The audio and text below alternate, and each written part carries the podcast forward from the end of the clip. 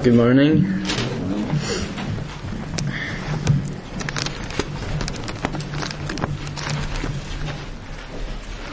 Uh, the, the passage for our consideration this morning is found in the Gospel of Mark. Mark chapter 6. And the verses we're looking at is uh, 30 uh, to the end of the chapter. Mark chapter 6, verses 30 to the end of the chapter. Then the apostles gathered to Jesus and told him all things, both what they had done and what they had taught. And he said to them, Come aside by yourselves to a desert place and rest a while. For there were many coming and going, they did not even have time to eat. So they departed to a desert place in the boat by themselves. But the multitude saw them departing, and many knew him, and, and, ran there on foot from all the cities. They arrived before them and came together to him. And Jesus, when he came out, saw a great multitude and was moved with compassion for them, because they were like sheep not having a shepherd. So he began to teach them many things. When the day was far spent, his disciples came to him and said, This is a desert place, and already the hour is late. Send them away, that they may go into their surrounding countries and villages and buy themselves bread, for they have nothing to eat. But he answered and said to them, You give them something to eat. And they said to him, Shall we go and buy two hundred denarii worth of bread and give them something to eat? But he said to them, How many loaves do you have? Go and see. And when they found out, they said, Five and two fish. Then he commanded them to make uh, them all sit down in groups on the green grass. So they sat down in ranks in the hundreds and in fifties. And when he had taken the five loaves and the two fish, he looked up to heaven, blessed them, and broke the loaves and gave them to his disciples to set before them. And the two fish he divided among them all. So they all ate and were filled. And they took up the twelve baskets full of fragments and of the fish. Now those who had eaten the loaves were about five thousand. We now move on to another scene. In verse 45, immediately he made his disciples get into the boat and go before him uh, to the other side, to Bethsaida, while he sent the multitudes away. And when he had sent them away, he departed to the mountain to pray. Now, when evening came, the boat was in the middle of the sea, and he was alone on the land. Then they saw, then he saw them straining at rowing, for the wind was against them. Now, about the fourth watch of the night, he came to them walking on the sea and would have passed them by. And when they saw him walking on the sea, they supposed it was a ghost and cried out. For they all saw him and were troubled. But immediately he talked with them and said, Be of good cheer, it is I. Do not be afraid. Then he went up into the boat to them, and the wind ceased, and they were greatly amazed in themselves beyond measure and marveled, for they had not understood about the loaves because their heart was hardened. And then the final scene, when they had crossed over, they came to the land of Gennesaret and anchored there. And when they came out of the boat, immediately the people recognized him, ran through the whole surrounding region, and began to carry about on beds those who were sick to wherever they heard he was. Wherever he entered, into villages, cities, or the country, they laid the sick in the marketplace and begged him that they might just touch the hem of his garment. And as many as touched him were made well. Amen. may the Lord bless the reading of his word. I trust you've been enjoying your studies uh, through the Gospel of Mark. Um, the Gospels uh, paint a, a, a, portrait of our Lord Jesus Christ, and each of them come at different angles, and, and we see different aspects. And I'm sure it's been said, but what we see in Mark is um, our Lord Jesus Christ portrayed as that perfect servant of Jehovah. And it's lovely just to follow his footsteps through this book and see something of his ministry and see something of his heart for the, the people and how busy he was. Um, often, even said in our passage today, often he didn't even have time to eat. And Um, I'm sure you've, you've realized in chapter 5 we saw the, the ministry of Jesus, um, and now we come to chapter 6. And really, uh, a title to put over this would be looking at um, the training up of the disciples. And he was, he was preparing these disciples and showing them, uh, especially in our passage, what it really means to be a disciple, a follower of God. And he sent them out at the beginning of the chapter, and they've done these uh, miracles and these signs and so on and so forth. And then we see the John the Baptist beheaded, and that's speaking of the cost of being a disciple of our Lord Jesus Christ. And then in our section, we, we again see this, this idea of um, what it means to be a disciple it, it, and how that speaks to us. Um, and I want to, it's a, a, fairly lengthy passage, so my intention this morning is really to try see aspects um, of Christ in this passage this morning. And I want to look at it in, in the three sections, seeing the, the provision of Christ, seeing the pro- protection of Christ, and then seeing um, the prospect that is in Christ. And the, the passage naturally splits itself into three. There's the wilderness place at the beginning, uh, the wild place, and then uh, the last few verses, the wonderful place. And if we have time, we will we'll get to see why uh, it's wonderful. So, the provision, um, verses 30 uh, to 44. Now, these disciples, as I'd mentioned, they've gone out and they, have been they, they, were doing these miracles and so on and so forth. But they're coming back now. They're coming together, and um, I'm sure there was a lot on their mind, and uh, a whole mixture of emotions, and uh, they've possibly never experienced anything like this. Um, the the excitement of it, the um, feeling overwhelmed, I'm sure, maybe feeling a bit independent. And they were coming back to tell the Lord all that has happened. And I'm sure, um, most definitely, these disciples were weary. They were, they were tired. And the Lord realizes this. And in verse 31, he says, he says, come aside. Come aside by yourselves to a desert place and rest a while. Come away with me and, and, and, and let's rest. Now, it's an interesting study in Scripture to look at the desert places, to, to look at how frequently um, they feature in Scripture, and there's a lot to learn from them.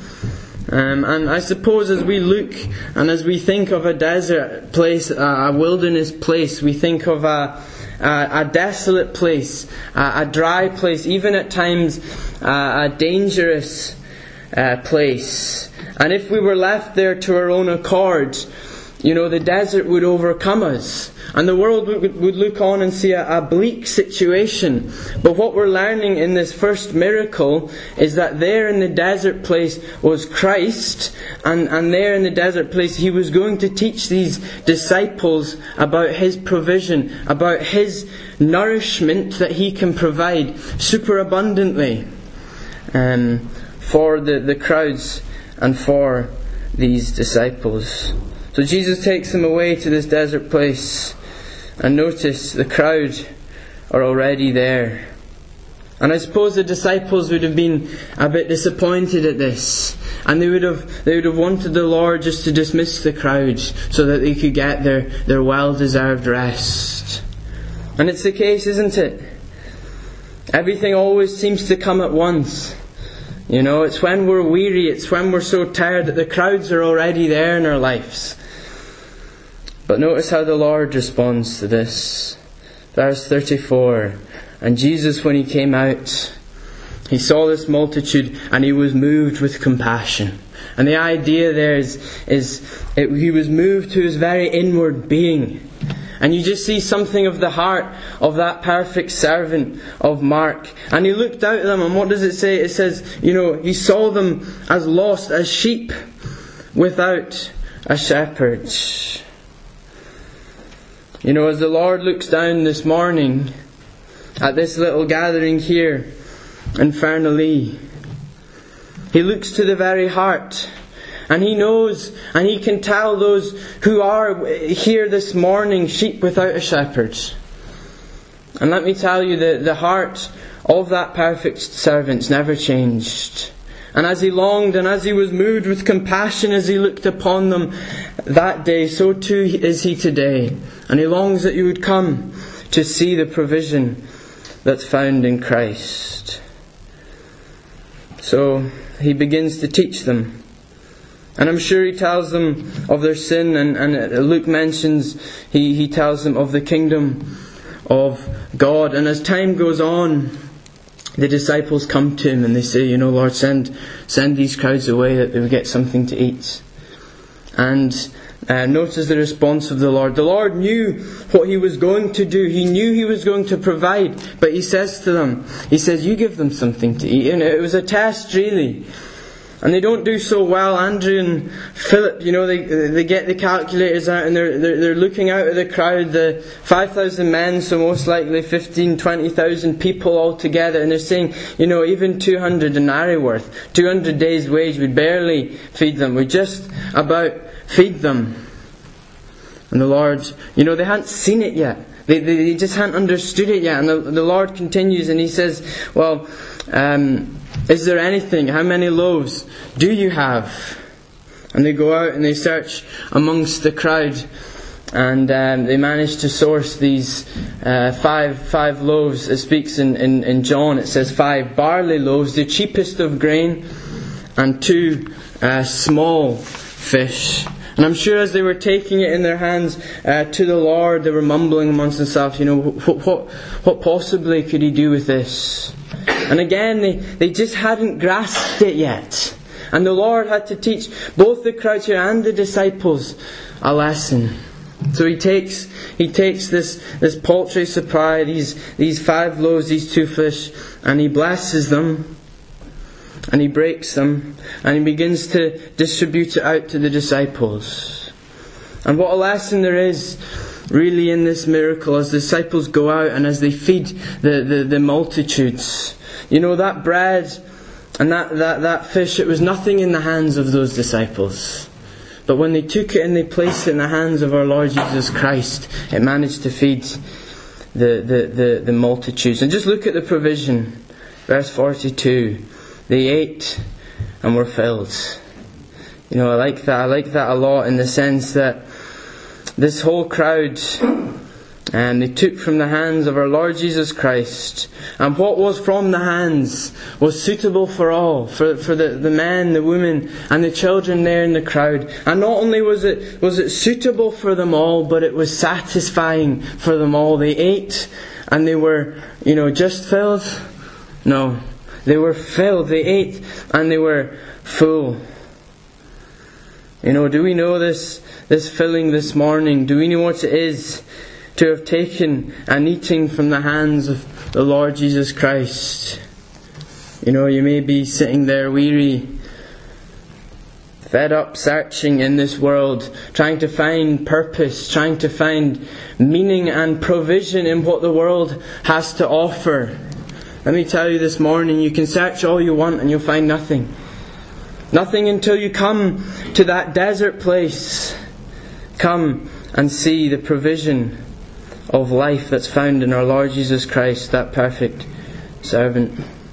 But there's another lesson here. Let's not forget those disciples, those weary and tired disciples. And the Lord's really trying to show something here to them in this miracle. He's trying to say, you know, true rest is found in me.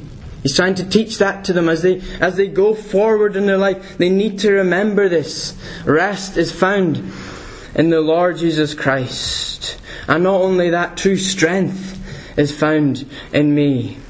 But it's lovely to notice that in their short sightedness and their unbelief, the Lord was still willing to use them. You know, and there may be someone here that says, I, you know, I don't have very much. Just, just a paltry supply. But if we could just take that and entrust it into the hands of our Lord Jesus Christ, you know, it might surprise you what He could do. What He could accomplish with so little, you know. The Lord asked Moses, you know, what do you have? And Moses says, I just have this staff in my hand. Just this rod. But he left it available for God to use.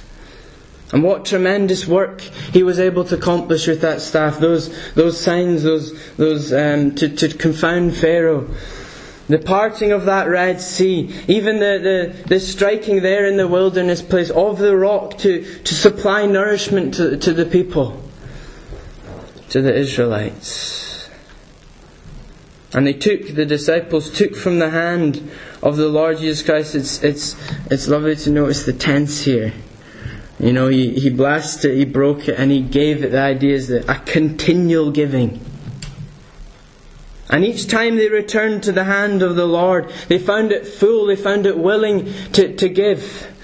Well, him willing to give.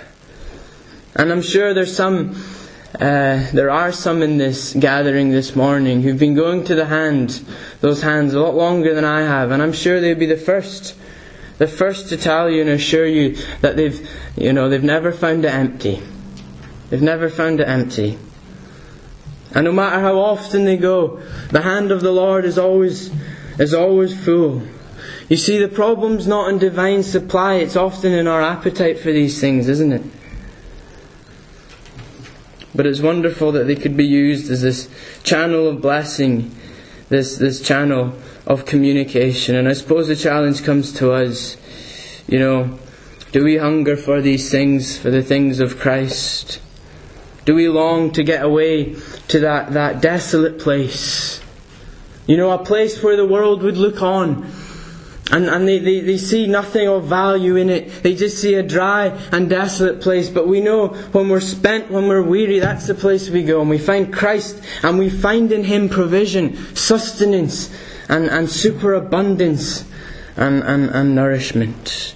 Psalm 23, verse 1 You know, the Lord is my shepherd, I shall not want. Oh, that we would have an appetite for the things of God. He makes me lie down in green pastures. You know, this Mark's the only gospel that speaks of the sheep without a shepherd, and also they sat down on the green grass.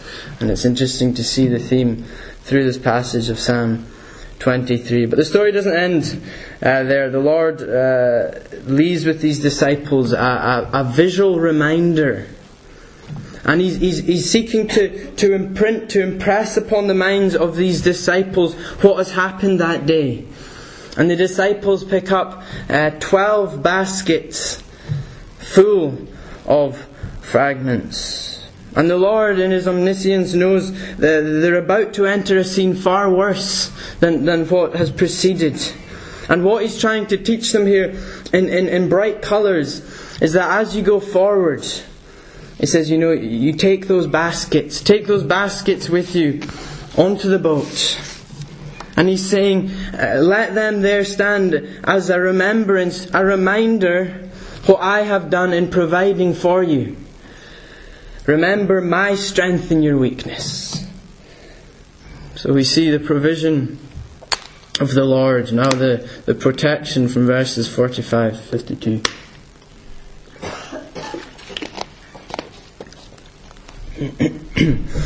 Having prepared them on the land, he's, he's going to put them to test on the sea.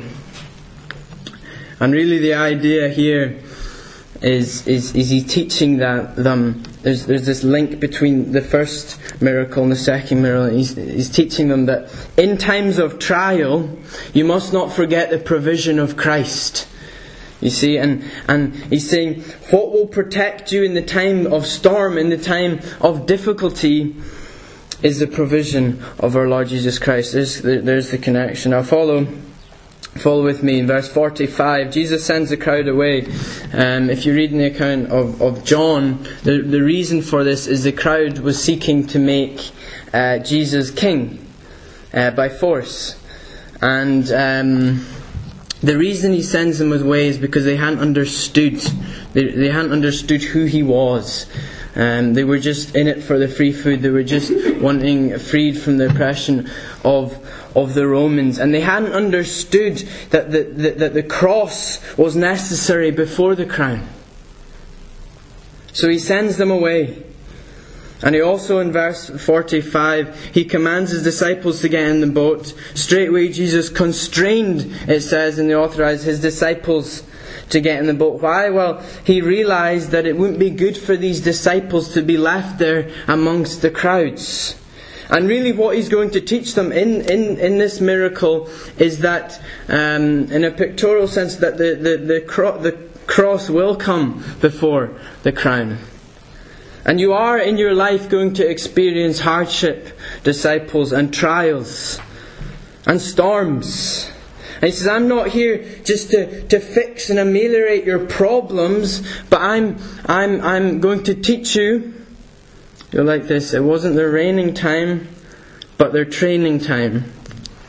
And he, he's saying, I'm going to teach you it's better for you to be in the storms of life with me than it is to be left there uh, in, in the crowds. Now, verse 46, they, they, they depart in obedience, and um, Jesus goes up to the mountain to pray, to, to, to intercede and as as he's there in the mountain, you know, the, and the disciples are there in the boat, the wind picks up. The wind's contrary, it says, and that causes the waves to pick up. And as the waves pick up, you know, the currents are are, are uh, start forming, and it's all they find themselves in this storm.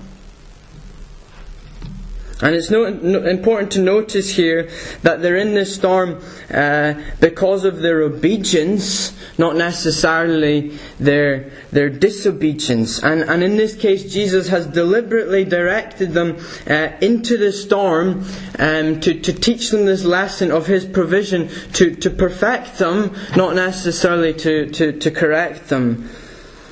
And as He's there on the mountain praying, I'm sure He's praying for them. And he has them in his in his mind's eye, well, in his, his actual eye, we'll come to see as well. And and as they're they're, they're straining there at the, the, the, the oars, you know, he's praying that, oh, that they would just look down at the baskets and that they would just see the provision that's found in the Lord Jesus Christ. You know, are you facing a storm in your life? The current the, the, waves, the wind's contrary. And, and like the disciples, maybe you're asking, well, where's the Lord in this? You know, two chapters before in the storm, the Lord was there in the boat. But, but he, the Lord didn't seem to be there. And the disciples, you know, they're wondering, well, where is he? It's lovely just to notice, isn't it? Verse 46, he's up there in the mountain praying for them. Verse 48 And he saw them. He's watching, he's, he's keeping an eye on them. You know, that's a miracle in itself. It's dark. You know, it's the darkest part of the night, really. And there's a storm. And yet he's got his eye on these disciples. And he's praying for them. And the, as they were struggling and exhausted, the idea um, of that word as they're straining, it's, it's like mentally and physically just worn and exhausted. And in all of this, what a contrast it is to see the Lord on the land just praying and, and watching, and, and He's coming to them. He's coming to them, verse 48, and He came walking on the sea. And I just love that, you know. The very thing that they're drowning in, the very thing that they think is going to overwhelm them, is the thing that the Lord comes walking on. He doesn't go through the waves, He doesn't part the sea mountain, He walks on them. And oh, the majesty of our Lord Jesus Christ exercising His sovereignty and this great movement and power of the waves become to Him the, His very uh, pavement for Him to walk upon. And out of the darkest hour, the Lord Jesus Christ comes to them. We might not understand at times why we're in a particular storm of life. You know, I think the hymn writer puts it well, Cowper. God moves in mysterious ways, his wonders to perform. He plants his footsteps in the waves and rides upon the storm. And I ask this morning, do you know the comfort of that protection this morning that's found in our Lord Jesus Christ? The comfort of knowing that the eye of God is on you, that He's there praying, interceding for you, and that in the darkest hour, He will be there. You know, I'm young, I'm not experienced, an experienced weatherman with regards to the storms of life. But what I have seen is I've seen older saints experience tremendous hardship and difficulties. You know, whether that's with regards to their health or financially, work problems, family problems, or just general uncertainty. And, you know, what a contrast it is to see how the world deals with these things and how Christian deals with these things. You know, the world panics and there's just fear set, settles in. And the second there's anything uh, wrong with their health, health or anything like this, there's just this fear of dying. And this was the same with the disciples, you know, because they hadn't understood it yet. It speaks of that in verse 42 to 52. Their hearts were hard to these things. But to see a spiritual person go through times of hardship, let me just say this, you know, often they say, oh, yeah, you, you young people, what an encouragement it is to us older folk. Well, as a young person, what an encouragement it is to watch an older and a more experienced saint go through the trials and the difficulties in life and handle them with so much dignity and graciousness, whatever those trials be, whether it be you know, difficulties in your family, as I said, or, or uncertainty, or even just the trial of growing old. And to see them gracefully go through this, in all of it seeking to, to live in accordance with the will of God and the Word of God. And they don't for a second point the finger. Why? Well, because they know that the shepherd is there. It's verse 4, isn't it? Though I go through the darkest valley, his rod and staff, they, they comfort me. And they found that shepherd and they found the protection in Christ, the sustenance in times of need. They found the one who gives them rest. The one who is prayerfully there watching and praying for them. And amongst the tempestuous nature and character of life, He's the one who will, who will draw spiritually nigh in the darkest hour. And what encouragement it is to see that in practice. They thought he was a ghost. The disciples think he's a ghost. You see, the Lord always looks different in a storm.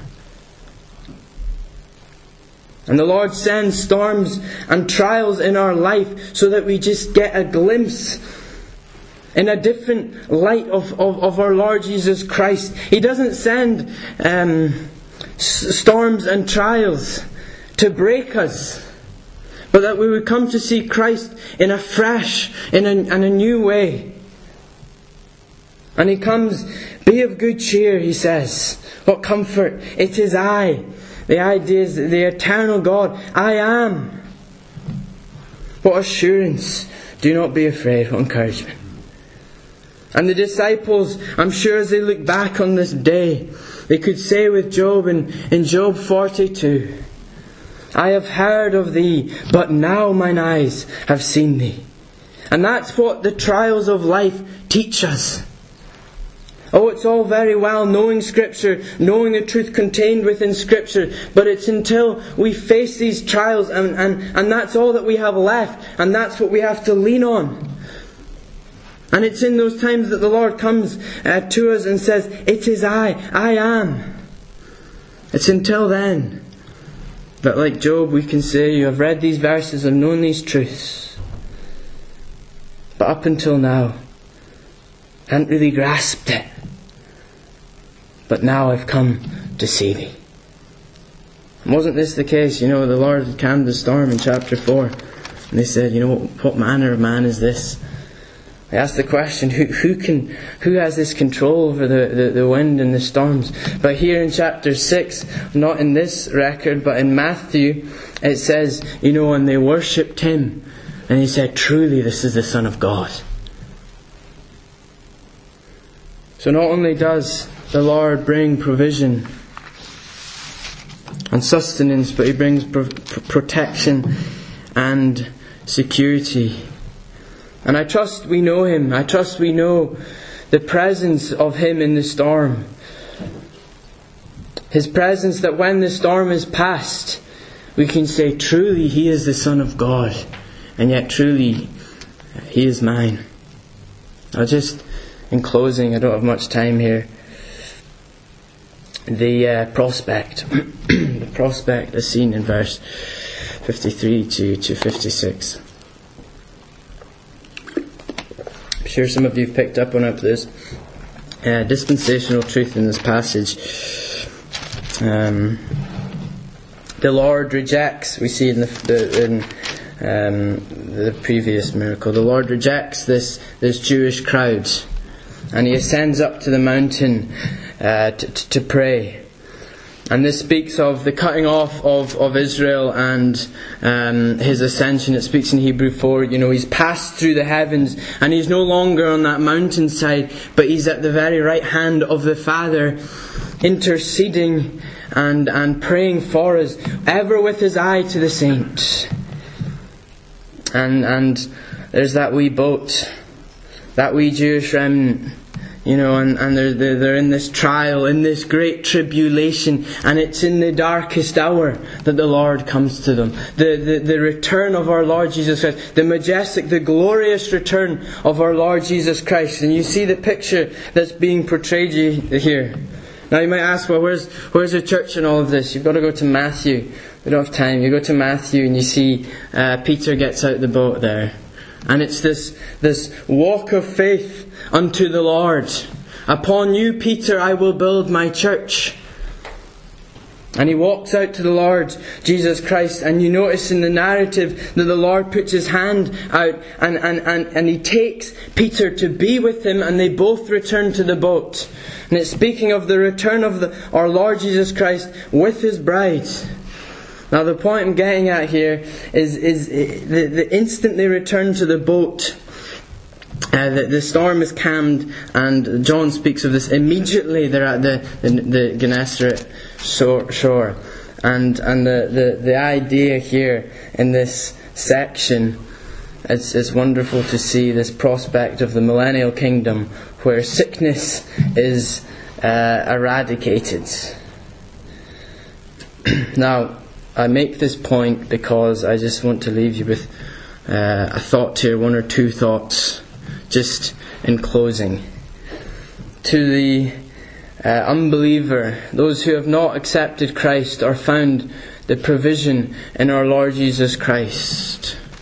You know, it speaks of this in uh, 2 Peter 2. There'll be scoffers, or people will come and say, Well, where's that promised return? Where's that promised return of, of your King, of the Lord Jesus Christ? You know, just drink, just be merry, enjoy, enjoy life now, never mind all of that. But let me tell you this morning, the Lord will return. As certain as, it was Hume that wrote, wasn't it? As certain as the sun will rise, so too the Lord will return. And He's going to return in judgment. Are you ready for it? Are you ready for the return of the Lord? Oh, that you wouldn't be like those, those foolish virgins who weren't prepared.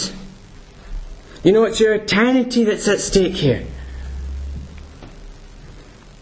And just in closing to the Christians, brothers and sisters, what comfort and what consolation it is.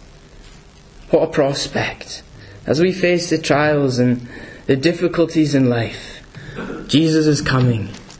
Sing the glad word. He's coming. He's coming again. And notice when he gets into the boat, there's no striving with the storm. Just in an instant, it's calmed. And they're at the shore. And there's that wonderful prospect of the, the, that millennial kingdom when Christ will reign. There'll be no sickness. There'll be no trials as we know them. No fear, no, no tears. And the bride, the church, will be co regent with Christ. There to, to bring him delight for all eternity. And I, and I will dwell in the house of the Lord forever. Let us pray.